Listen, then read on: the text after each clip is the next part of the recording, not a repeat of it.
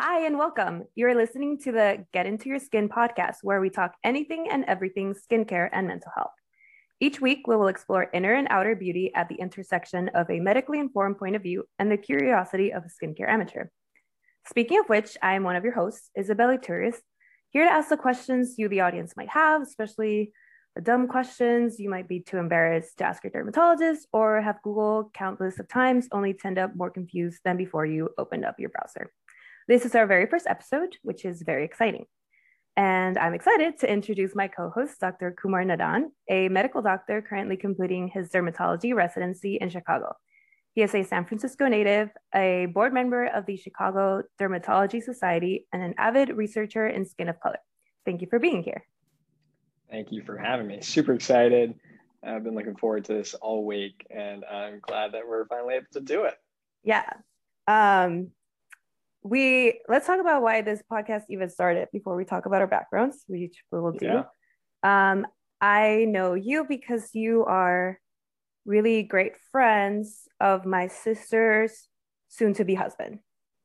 Is that correct? That is absolutely yes. correct. Yeah, that's that's how I see it from the other end. My good childhood friend Andrew is getting married to your sister very soon, and I'm very excited for that as well and you and I have crossed paths many times in the same social circle, and we've never interacted. Uh, I think longer than lots of minutes. house parties. Pass me yeah, a white claw. Of, yes, yes, yeah. lots of nice times and lots of smiles, but no, uh, no conversation. Yeah, is... and we started talking skincare because my sister obviously texted you, and whenever I had a question, I would text her and be like, "Can you text Kumar and ask if, you know, I should put on retinol when my face is dry or does this work? Does that not work? And she's like, why don't I just like give you his number and then you can start talking. And then from there, we just decided like, hey, let's do a podcast because I'm sure I'm not the only one with these questions. Yeah, yeah, absolutely not. And also, your questions kept me on my toes. I think there's a lot of things that I peripherally heard of, and I wasn't sure if people are using them and then you'd ask me about it and i'd read into it and i'd ask around my colleagues and so i learned a lot too so yeah I, really nice i do wonder that now that there's it's kind of i was reading an article in the new york about the how the language of therapy has become really popular um, in like our daily mm-hmm. conversations and that's a result of people becoming more knowledgeable but there is sort of like more knowledge on skincare um, which again like sometimes you can you can look on the internet and find the response that you want basically. So it's like i wonder Absolutely. if people come in just knowing like what's vitamin c serum and blah blah blah and...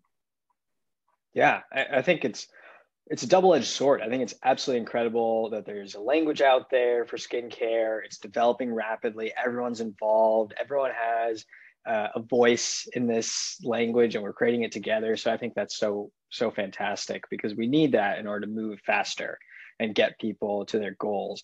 I think the other part of that sword is that, yeah, a lot of my patients, they come in and they ask, what does this serum do? Can I use this? Can I use this? And that is all wonderful. But a lot of this stuff is experimental where, you know, as this is developing, nobody knows the answers to everything. And so it is, it's tough to say. And, and I think if you look long enough on Google, you will find the answers you want.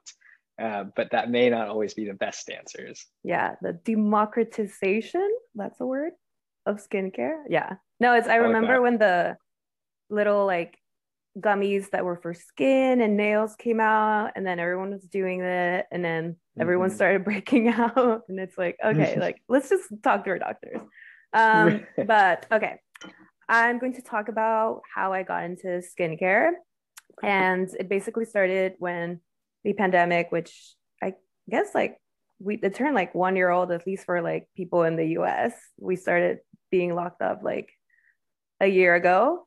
And there was a feeling A that everything in our lives was out of control. B that the days just became like you wake up and you don't have to go to work, but you have to do work. So you do you shower? Do you do breakfast in bed because you're sad that you can't go outside? And then like the routines that I established started to really help me.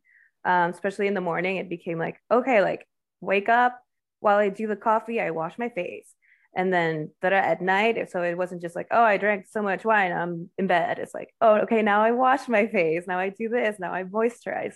and talking to a friend who was into skincare beforehand and he always is glowing on his IG, he started telling me like do vitamin C, telling me to apply SPF every day, which um, my dermatologist had told me a couple years before. And I was like, I, I don't go outside. I was a graduate student at the time. And he was like, well, do you have windows? Because that means you need it. And I was like, honestly, it was a little rude, but I get it now. I reapply it in the middle of the day.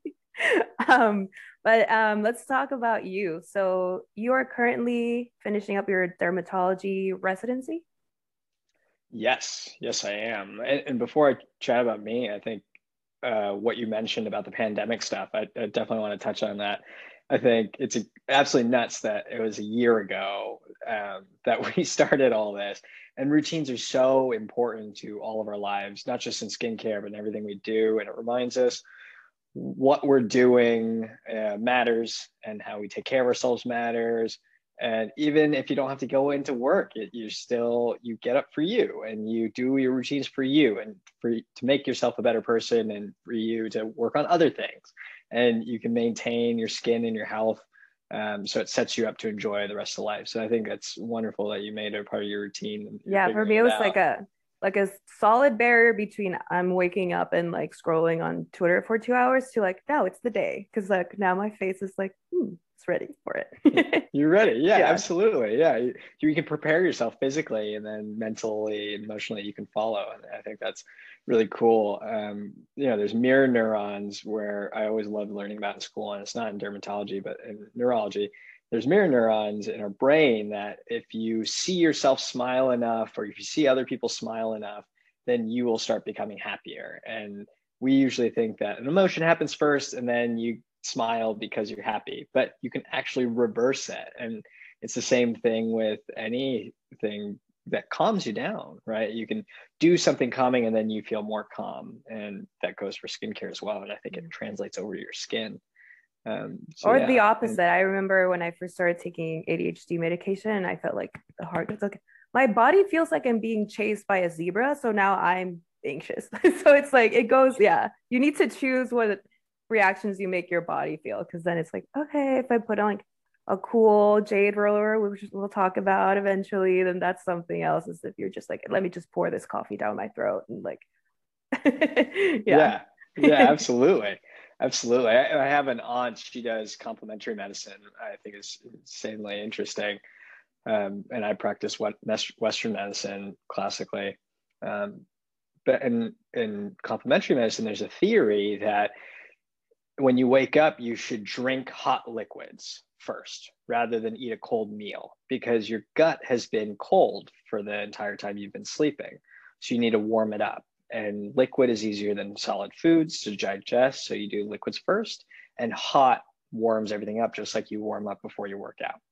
And so you do hot coffee or hot tea before you do your yogurt and granola, which is a common breakfast meal here, but very difficult to digest per the theory. And I think it's very interesting. And, and I personally drink a lot of tea, and I think why not? I think it is worth trying. Yeah, I'm going to try it for sure yeah, absolutely worth trying. Yeah. And and then you asked about me. Uh, I will. Uh, you went through some of what I've done, which is which is great, and it always sounds weird listening to it because I think end of the day I see myself as a human, and I start myself off like that. Uh, and every day, and then the titles show up in the middle of the day when you're working a lot, and it feels odd. Um, but that is the field that I'm in, and that's you know part of the whole deal. And so I uh, grew up in California, grew up in San Francisco, went to school in LA, and then went out to the East Coast for medical school, and then now I'm in Chicago. So I've been all over the country, and everyone's been very welcoming, and I love exploring. And now I'm in dermatology here, doing my residency, and I did a fellowship in skin of color. And so I've been doing skin of color research and working with skin of color patients for about five years now. And my practice here in Chicago is, I would say, 80 to 90% skin of color. Okay. I would say 80, 90% skin of color easily. I think 80% American skin of color.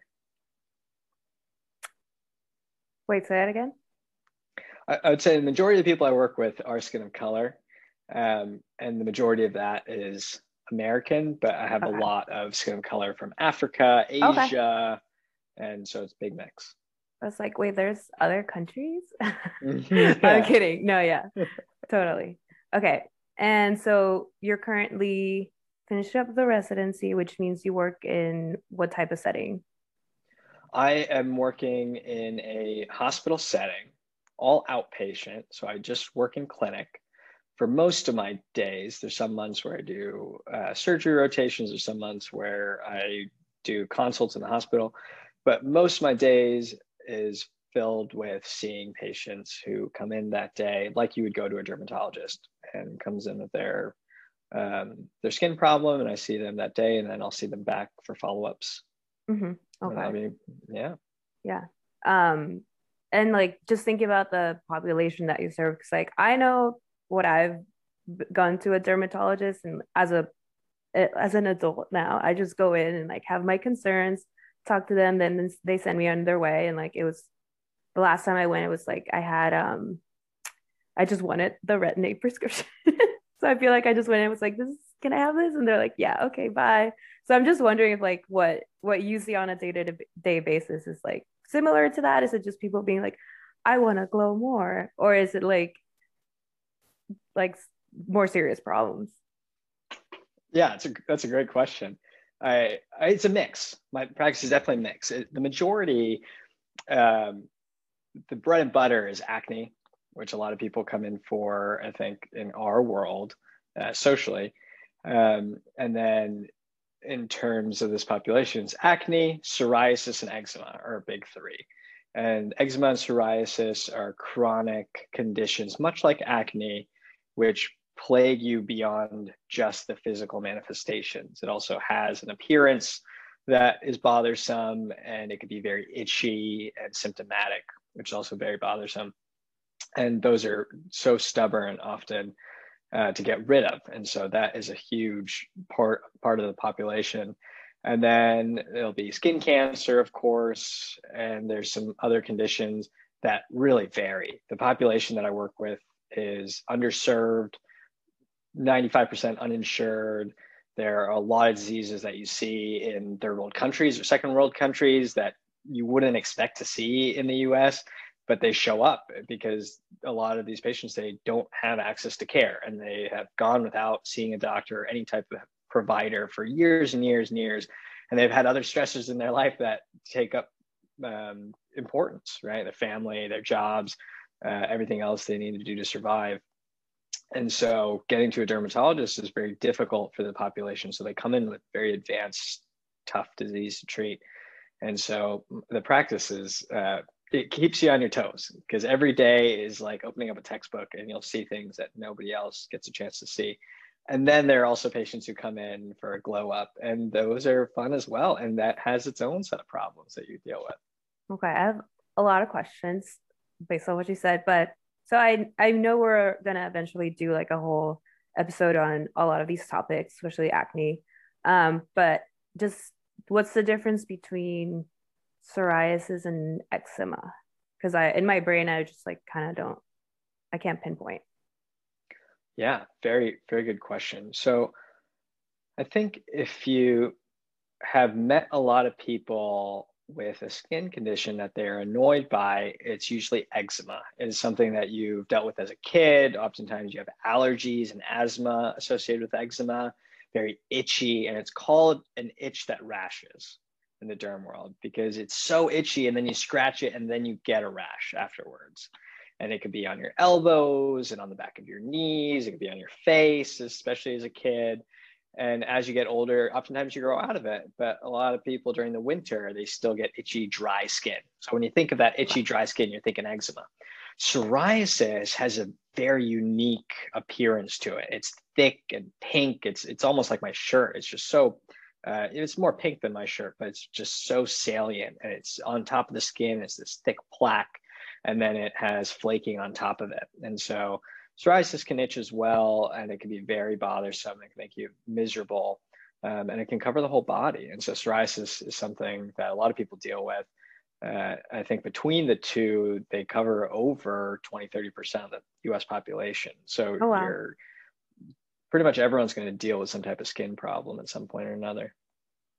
Yeah, that's wild. And I mean, I can imagine like I haven't dealt with uh, acne, but I know my sister does. And it's just like, even I mean, even when I have like a pimple, it's like something that becomes like a like a scarlet letter. like, how do I cover this up? So I can't imagine having something that's like spreading to other parts of your body. Like, like you can uh, probably not, but you feel like everyone's like looking at you or watching you or you know like not knowing what that is. Yeah, yeah, absolutely. And it goes back to what you mentioned when we started talking today is that we want to cover skincare and mental health. I think you have a huge interest in mental health, which I want to hear more about. And I do as well. And the cross section of those two is not talked about enough. And I think those two are so, two of the most popular topics right now uh, in the, in our society, right? And in on social media and amongst my friends and po- patient population, they're so intertwined because when you have a skin condition, one, it is a manifestation of your stress as whether that stress is physical, emotional, psychological, I do not know. But I do know that I can see your skin is very stressed out when if you come see me and you have an eczema or psoriasis or acne that's out of control. It could even be nutritional. It's hard to pinpoint and it's different. It's a different mix for every person. But the worst part about that manifestation of stress is that it causes you more stress. And then you're in this vicious cycle. It's like anxiety, right? You're worried about being worried and it gets out of control. And so if you look at atopic dermatitis, which is within eczema, you have a 35% increased risk of committing suicide or attempting suicide. And that is absolutely nuts that a skin condition can drive you to that, but it really makes a difference, right? Acne, we know that increases the rate of depression, increases the rate of suicide attempts, increases the rate of bullying, we know that eczema and psoriasis take up 15 to 20 hours of a parent's time trying to take care of their kid, moisturize them, bathe them properly, uh, make sure that they're not scratching themselves out of sleep every night. It is stressful, straining, and we cannot quantify the amount uh, that it takes away from our lives for a huge portion of the population. That's that's wild. I wonder um because you as a dermatologist you come in knowing this right that like let's talk about why this is showing up what are your stresses do, in your experience do these psychiatrists like who work in the same hospital like do they also ask like hey like what's going on with this the skin connection because um this is just happened so I, we haven't talked about it but i'm on antidepressants they're Viibryd and i've been on it for I think a whole year. So they're kind of working, but not super great. And so I got started on Lamictal, which is a mood stabilizer. Um, it's usually given to people with bipolar, but basically, if you're depressed and you're like, your mood is always like maybe lower than most people, but steadily, and sometimes it goes like boom, takes a it's a valley, right?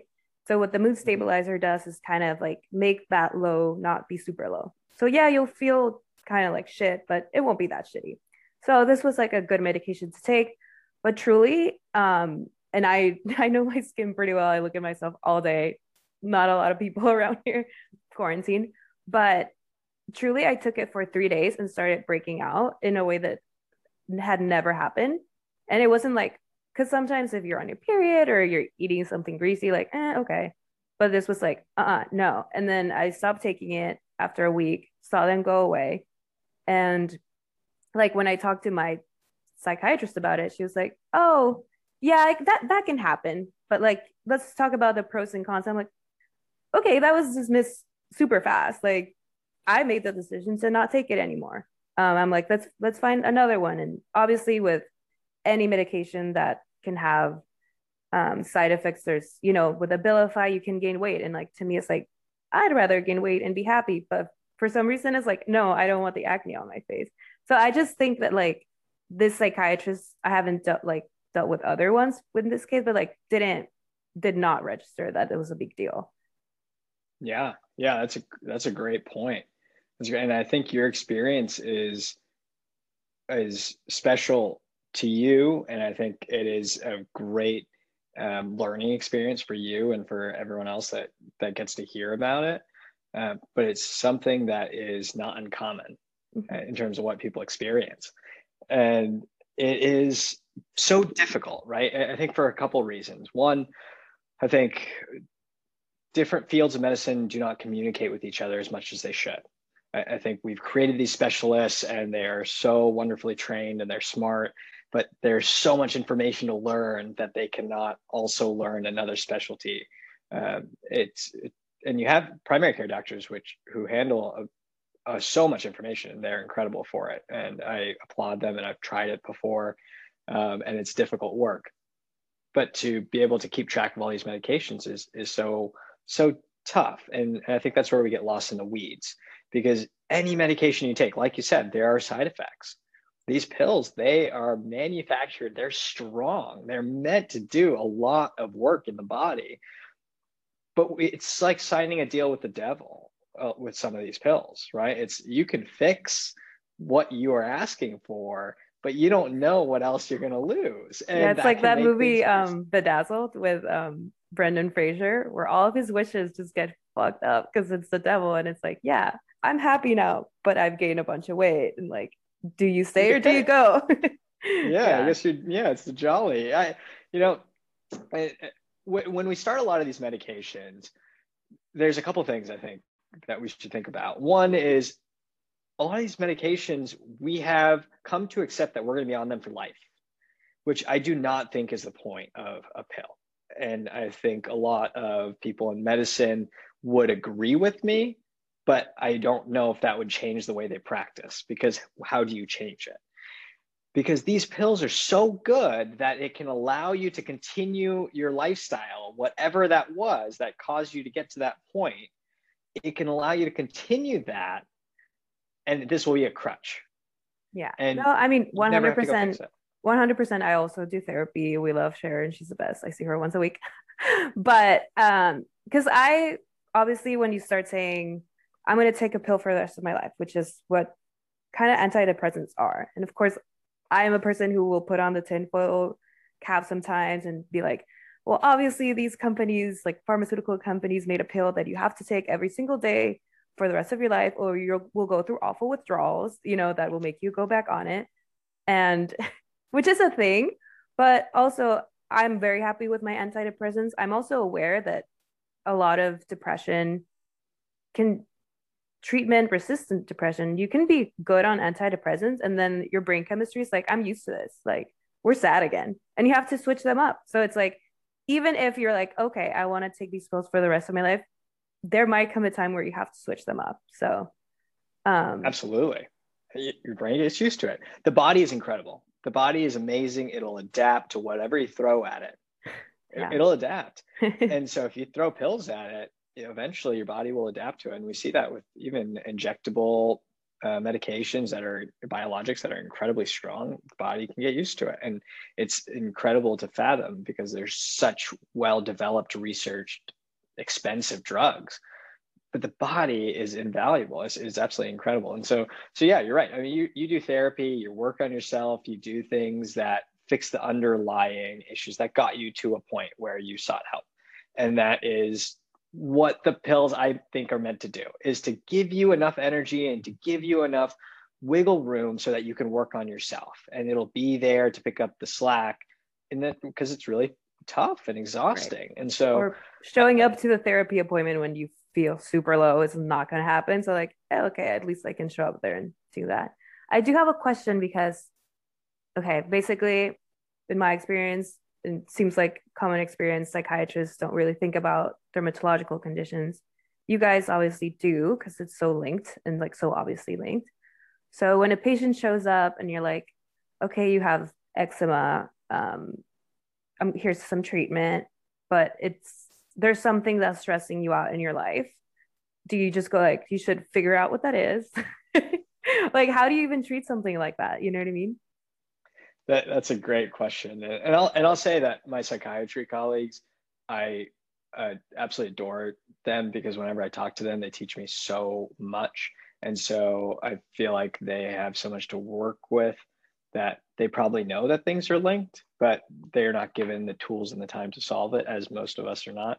Um, as as people, it doesn't seem to be enough time to work on ourselves. Uh, in derm, I, I will say that I cannot speak for my derm colleagues. I think that MDs, you are often taught that when people come in with a problem, you then solve it, and then you're done. But the I the way I practice, and if somebody comes in with eczema, is that I let them know that they have some type of stress that got them to this point. It opened up a door to this dark world that they are stuck in. And I will help manage the physical manifestations of that. So I think there's a stress and then there's a physical manifestation on the skin. And I will help manage this part as much as I can. I will calm the body down. I will tell the body through anti inflammatory medications, often like topical steroids, it says, You're okay. There's nothing going on. You don't need to send all your defense mechanisms to the skin to cause damage to fight what you think is happening. Right.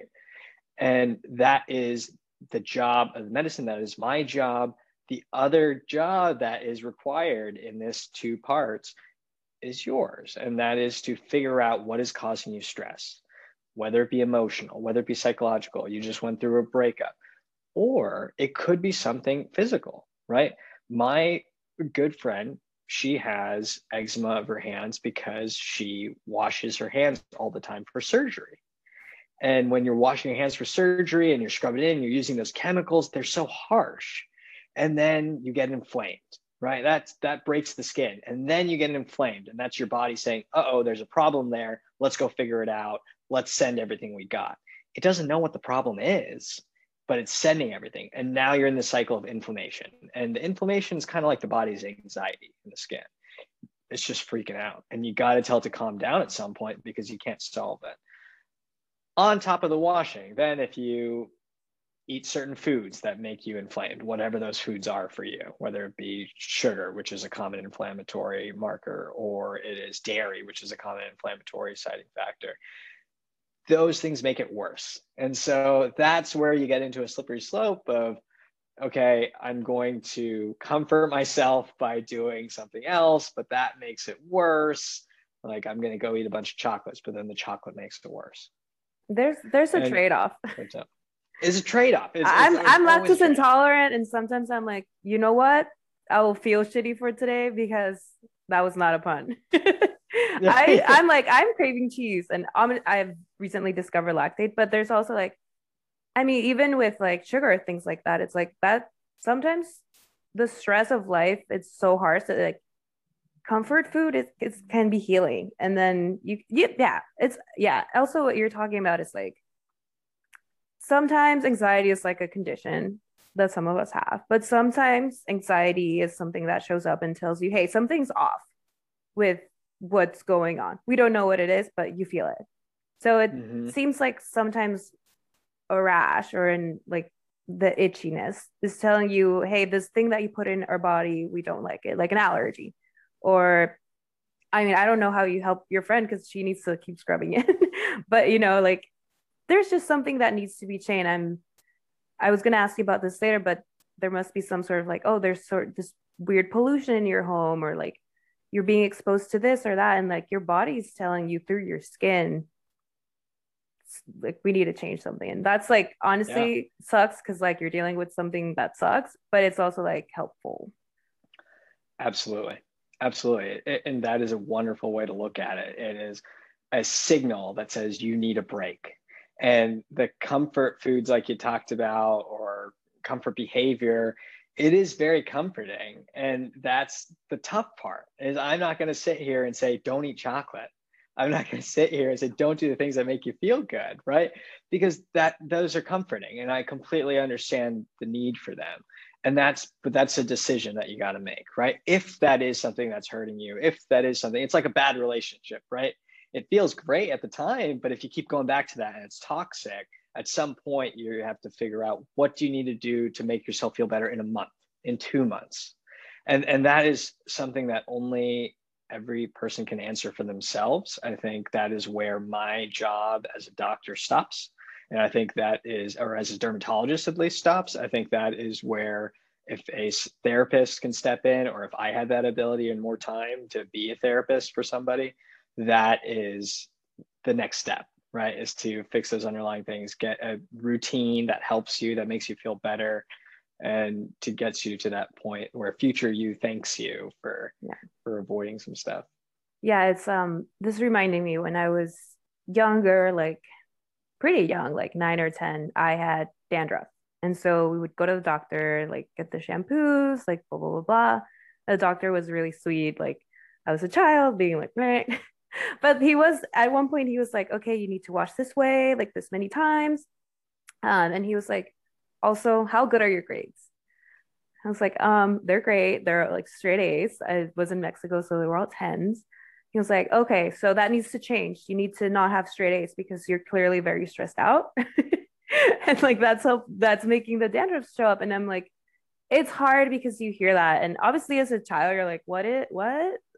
Yeah. Doesn't make sense. But even as an adult, someone were to tell me, okay, like you're doing great at your job, like you're you're volunteer you're doing all these things and then it's like now be less stressed so that this can be fixed it's like how do i do that? Like this is what? And it's such a hard instruction to get from a doctor. And like it's very real. It's like yeah I, I don't want the dandruff but like i also want to have good grades. And it's like okay how do you even begin to do this work? Where it's like yeah that's up to the patient. Observation and, and i hope the doctor gives you some guidance. Probably a lot of it is what you just did which is breathing which is just getting the breathing down and getting the meditation in and the yoga. And it, it is such a push and pull right? You want to be so healthy but at the same time you we're in a world that you can be very stressed out like get you have to get the best grades and you have to get a great job and make a lot of money. And it's it's a very rat race kind of world that can suck you in. And before you know it you're down you're yeah. in the loop. And that's also a very like middle class concern if you're talking about the patients that you mm-hmm. see who don't have health insurance. Like okay let me be less stressed out but i have to work at amazon where i have to not take you know any type breaks or where i have to have two jobs some of them are serving people who treat you like shit to your face and it's like yeah i can't yeah yeah, yeah, absolutely. It's a completely different world. I, I think that that's a whole. You know, you bring up different jobs and how pressed they are for work. I have a lot of patients who come in and we have the luxury right now. We're talking about glowing skin and we're talking about look, looking pretty and in good jobs and day to day stress that is first world problems and uh, middle class. But majority of my patients they are struggling just to survive, right? They have multiple incomes. They are uh, maybe one one parent household. They have so little support in their lives that they are not set up for success, and so they are just chasing down all of the loose threads in their life, and their skin is is not the priority, but the the disease gets so bad, the conditions get so bad that they have to come in and they get a chance to come in, and then you tell them, okay, you got to fix this, you got to decrease the stress, and it is easier said than done. And, and anytime I say that to somebody, I say, look, I'm going to say this, and I know how hard it is, and but you you got to find some way. You just got to find some way for yourself, not for anybody else, for yourself, so that you could be the best you, and then you could support all the people you need to support, including yourself and I don't know what that stress is. But and if there was a way that I could relieve it, I wish I could. But I will do my best to calm everything down while you figure that out. Right, and, and it's like tough. that that cycle that you were talking about, like, hey, let's help you like with these topical creams or pills, like that helps. If you decrease your stress, that'll help your skin condition as well, and then that makes you more able to take on the other stresses in your life because you're not worried about the the skin condition. And that's something that i wanted to bring up because i know and we'll definitely i i'm pretty sure we'll talk about stigma a lot when it comes to mm. skin diseases. But i do think that and i this happens with obviously mental illnesses with other illnesses as well but there's so, so much shame wrapped around like certain like conditions. I remember being 10 and being like not knowing like not knowing why but knowing that i should be embarrassed about the dandruff. I just knew that it was something to be embarrassed about. No one told me like you should be embarrassed about that but it was something that i didn't want. So i'm sure that a lot of people just like have this thing and they just want to hide it like it has to get really bad for them to go out to take time out of their super busy stressful lives to go and see someone to take care of it. So yeah i'm just like do you see a lot of that like embarrassment or sort of thinking is it because i'm not washing properly? Like there's just so many myths out there that's like dandruff is because you don't wash your hair like all these other things.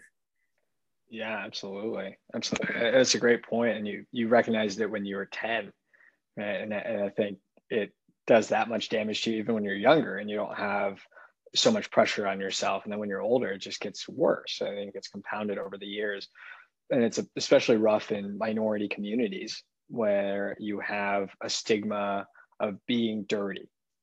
Right. We did this study, we're doing this research, we're putting out this research study now, and we interviewed hundreds and almost thousands of people about their bathing habits. And we asked Black people, Hispanic people, Asian people, white people. And we found that oftentimes the minorities, especially Black people, will wash themselves so much more and more frequently. And we wanted to know why that was. And it's not easy to ask that question, uh, but we have to have that conversation at some point. And a lot of it is this built up stigma that there is dirtiness associated with minorities. And so when you are in a white dominated world, when you are in a high functioning society, you want to be clean and presentable and you want to be part of the norm. And there's so much pressure. And I think it's uh, we have incredible waves and movements right now that go against that, and they promote um, diversity and colored skin and culture. And I think that is incredible. But when you are out there by yourself in the world, you feel completely by yourself. And when you have a skin condition and you are, you have dandruff in your hair, if you have eczema and you're flaking on your skin, you feel by yourself. You don't feel part of a movement at that time. And I think that's where it really comes down on you. And so we really do feel that. I have a lot of uh, my black patients who they clean their skin with alcohol. And yeah, eh, you know, yeah, that, and I don't even have that reaction anymore because it hap- I, it's at least two or three times a day where I have to convince my patient, you are not dirty. You are not dirty. I, it, and I don't even get into, you know, why you would think that. It's just, you are not. I promise you, you are not dirtier than anybody else. You do not need to clean your skin of bacteria or anything else. You do not need to use alcohol. That just hurts. Nourish yourself, cherish yourself. Your, your skin is, black skin is actually extremely strong, extremely impressive.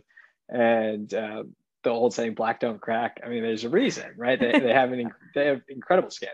And and so it is it really hurts to see that and i think i've experienced it with you know my own culture I, i'm darker skin and Indian culture has a huge stigma on darker versus lighter skin, and I know a lot of other cultures do as well. Uh, Asian cultures, Mexicans.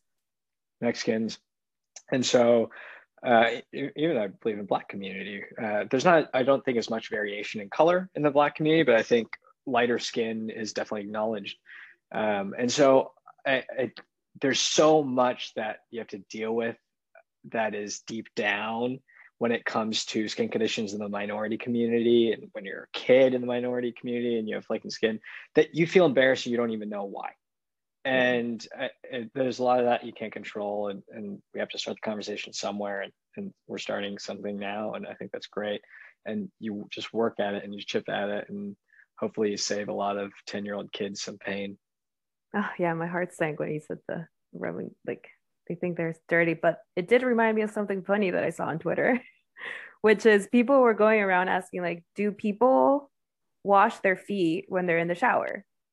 And mm.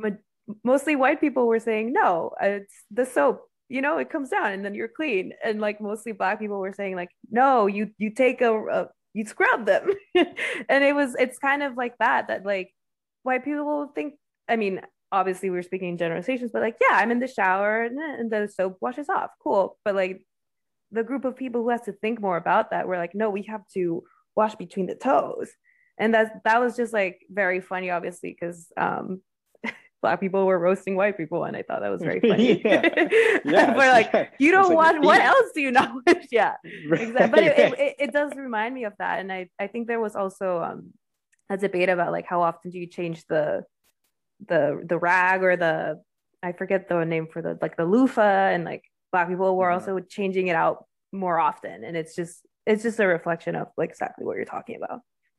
Yeah, yeah, it is. It, you know, it brings up two thoughts. One, another thing we found in the Bathing Habits study was that Black people, they often have a cultural washcloth, where if you go into a family's house, so said from our patients, that you have a bar of soap and then you have three washcloths one for the dad one for the mom one for the kid and they that is their loofah and you take the soap and you put the washcloth around it and then you scrub yourself. And that is so abrasive on the skin for whatever reason that was uh, many cultural and also i think stigmatic and stereotypical reasons they felt the need to scrub their skin much more than maybe whites did.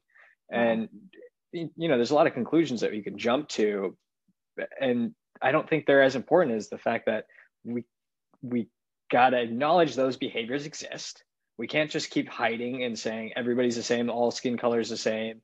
It, that's not true. It, it is not true because there's not just the skin, it is everything that comes with it, having that skin. And I know you've encountered, I, am assuming you've encountered um, racism in its own walks, having immigrated from Mexico. And I have encountered it. I have I changed colors throughout the year and I get darker in the summer and I get lighter in the winter, and people treat me differently based on the time of year and based on my haircut and uh, based on where I am in the country. So it, everything it comes to it comes together, and so when you talk about scrubbing yourself, uh, it's such a difference. The the other thing I think about is uh, I think this is such an interesting concept is the glow. We talk. Everyone loves to talk oh, about the glow. The dewy, right? it's like a, the dewy the thing dewy. is in. The other day I looked like a glazed donut. Truly, I was like, oh my god, like no, but it's in, yeah. The dewy's in, right? Dewy's in, and and uh, dewy's a great look. But if you are shiny in the black community, you're often called greasy. You're, and I have been told by uh, older black women who are some of my favorite patients uh, because they will tell you whatever they're thinking. And they they'll be like oh go wash your face. You look greasy. Uh, they don't tell me when when they know that i'm a dermatologist and they're coming to see me as a patient. But in another walk of life if i'm just walking around that's what they think. And but on that same day a white person will tell me i look dewy.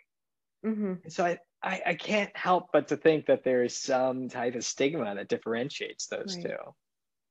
Yeah. No, and for me, like to acknowledge my own privilege is like I am Mexican, like fair skin. And especially when I just moved to the US and people would ask me, like, what are you? That was a question I've never heard before. Because I grew up in Mexico, it's very homogenous or homogeneous.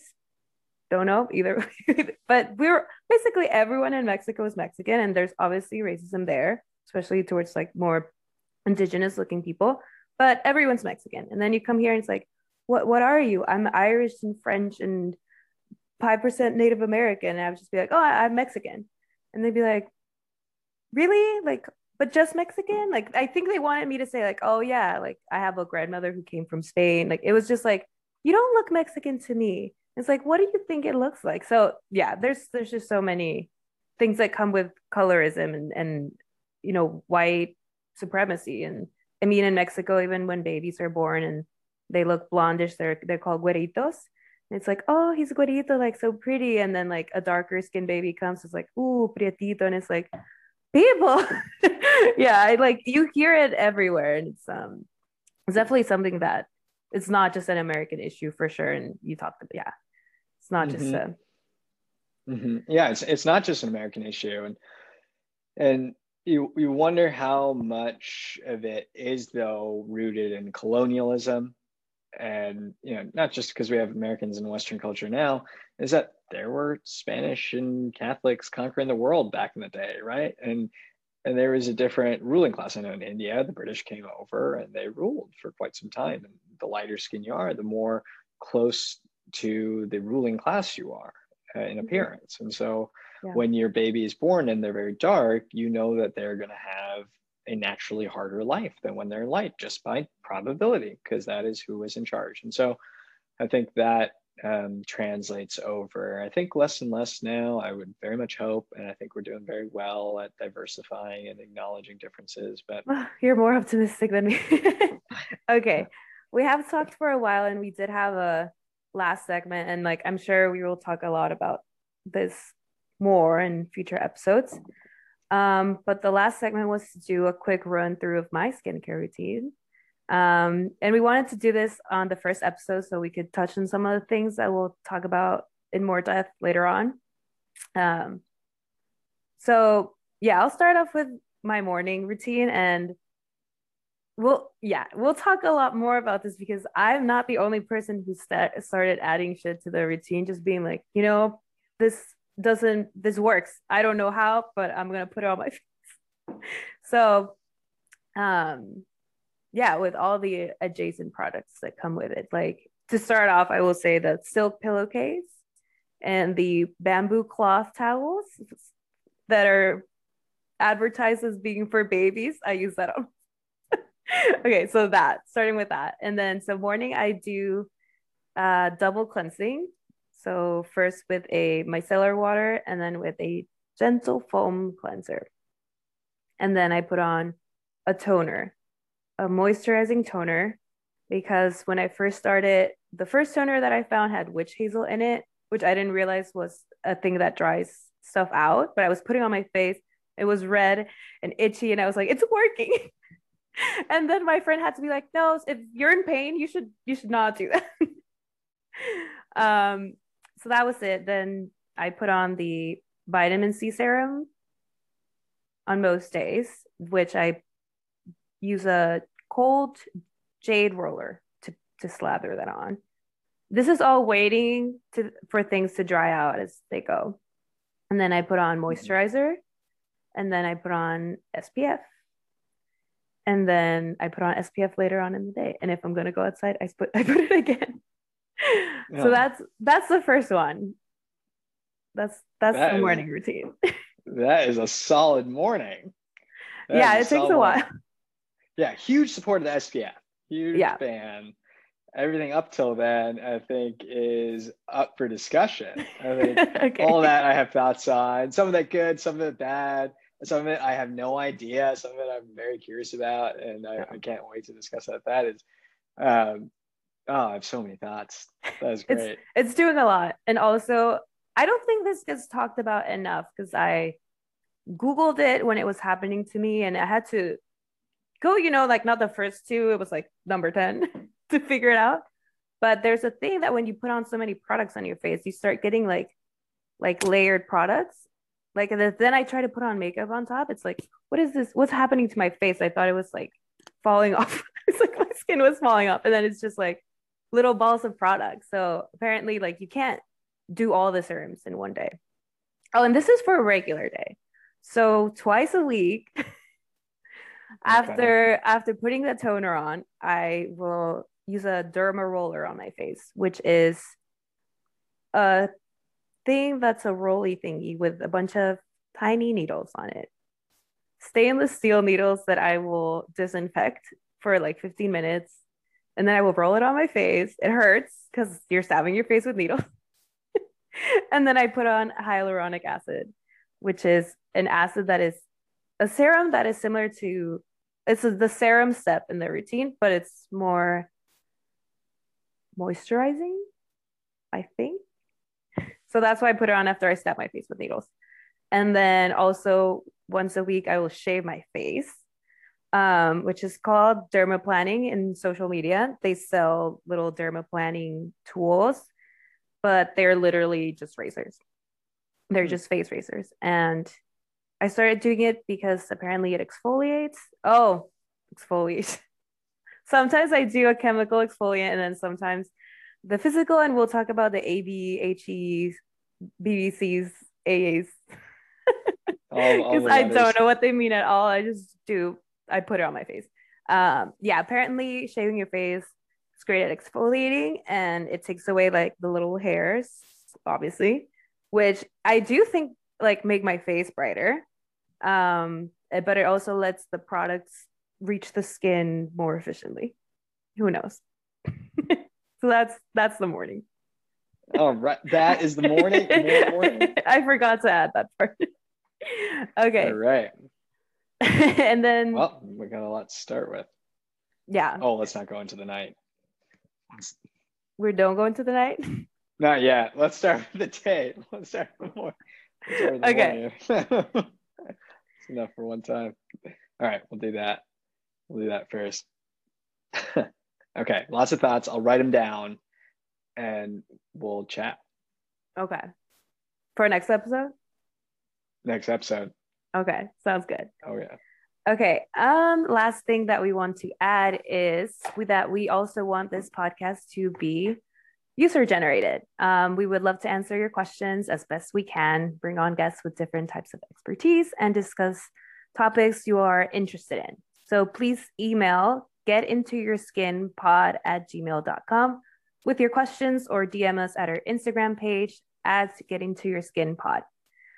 Okay, this is the end of the first episode, and we're super stoked about this and really appreciate you listening. Um, if you enjoyed the podcast, please rate, review, and subscribe. I listen to a lot of podcasts, so that came out very naturally on whatever platform you listen to to make sure you don't miss an episode of the Get Into Your Skin podcast. And follow us on Instagram.